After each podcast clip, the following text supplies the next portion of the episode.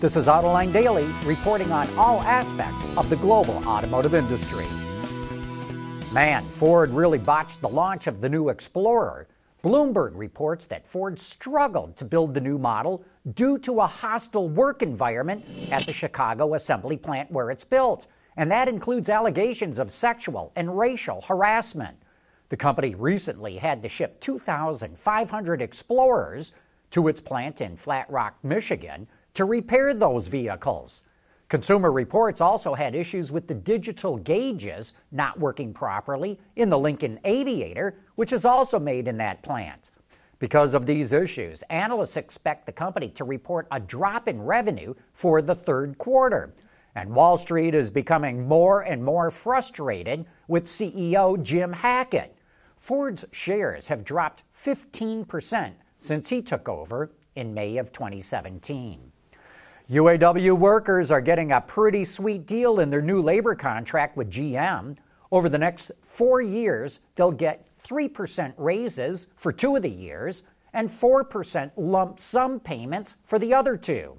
They'll qualify for a $1,000 performance bonus and a $2,000 quality bonus, and they will get $11,000 as a signing bonus. Add it all up, and we calculate the average UAW worker will earn $33,000 more over the next four years, or about $8,400 a year.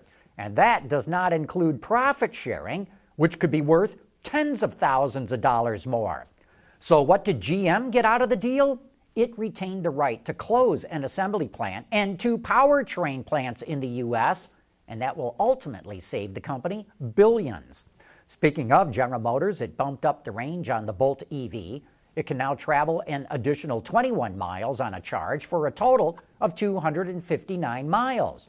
And GM did it by boosting the energy density of the cells, not by making the battery bigger. Best of all, it kept the price the same. The 2020 Bolt starts at $37,495. That includes destination charges, and they'll arrive at dealerships later this year. A number of car critics ripped into the Karma Revero. They hated it, but most of them drove it a year or two ago, and the car has gone through a ton of improvements since then. We recently got a chance to test drive the car, and we posted a video about it on YouTube. Check it out. There are some aspects of this car that are truly intriguing.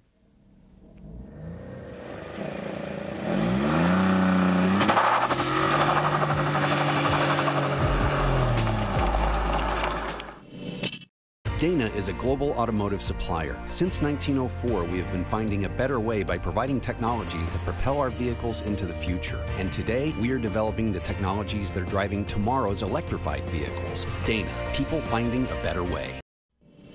Some people don't like using driver assistance features because they don't like the way the vehicle acts when they're activated. Hyundai hopes to change that with smart cruise control that uses artificial intelligence to mimic each driver's behavior. The vehicle's cameras and sensors take in information like the distance a driver keeps from the vehicle in front of them, how fast they accelerate, and how quickly they respond to driving conditions and speed. The system then customizes the cruise control experience to each driver's style. But don't worry, it is not allowed to learn unsafe driving patterns. Hyundai did not say when it will make the technology available. The PSA group, which includes Peugeot, Citroën, and Opel, is electrifying its lineup of compact commercial vans. The Peugeot Expert, Citroën Jumpy, Opel Vivaro, and Vauxhall Vivaro are all part of the effort and will have two battery options.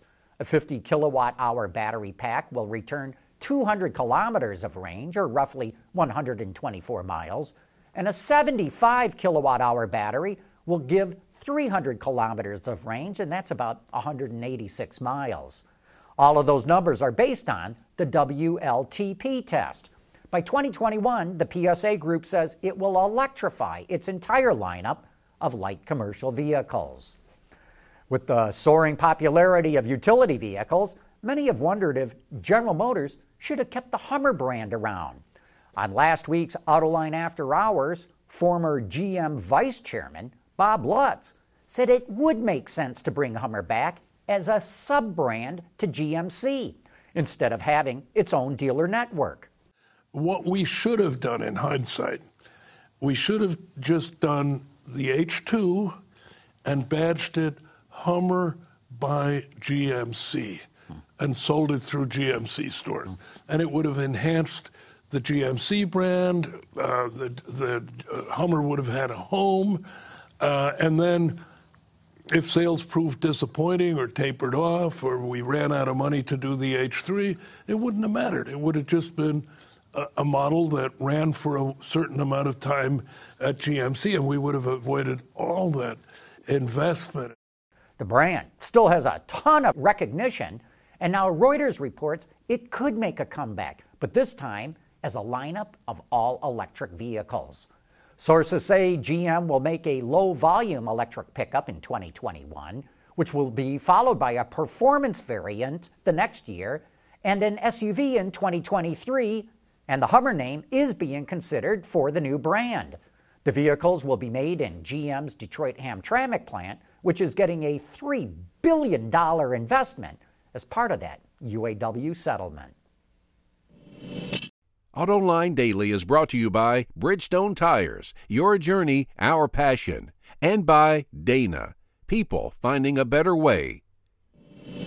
Despite dismal sales for plug in hybrids, Audi is adding another plug in hybrid to its lineup the A6 55 TFSI e Quattro, as it's formally called, is hitting dealerships now in Germany. It's powered by a 2 liter four cylinder gasoline engine, along with a 105 kilowatt electric motor that's been integrated into the 7 speed transmission. It also has a 14.1 kilowatt hour lithium ion battery, which delivers an all electric range of only 33 miles based on the WLTP. It accelerates from 0 to 100 kilometers an hour in 5.6 seconds, has a top speed of 250 kilometers an hour, or about 155 miles an hour, and its starting price is about $77,000. You know, heated seats have got to be one of the greatest automotive inventions of all time. According to Auto Pacific, 70% of car buyers want them in their cars. And now the supplier company, CG Tower, is using electrically conductive ink instead of wires to heat up seats. A thermal image shows how completely the ink will heat up the seat back, and the seat cushion. The ink uses less power than wires. It allows for multiple heat settings and gives designers more flexibility in styling seats. It also reduces EMI or electromagnetic interference compared to wires. CG Tower says conductive inks are also perfect for heating up armrests, which are becoming more and more popular. And with that, we wrap up today's report. Thanks for watching, and please join us again tomorrow.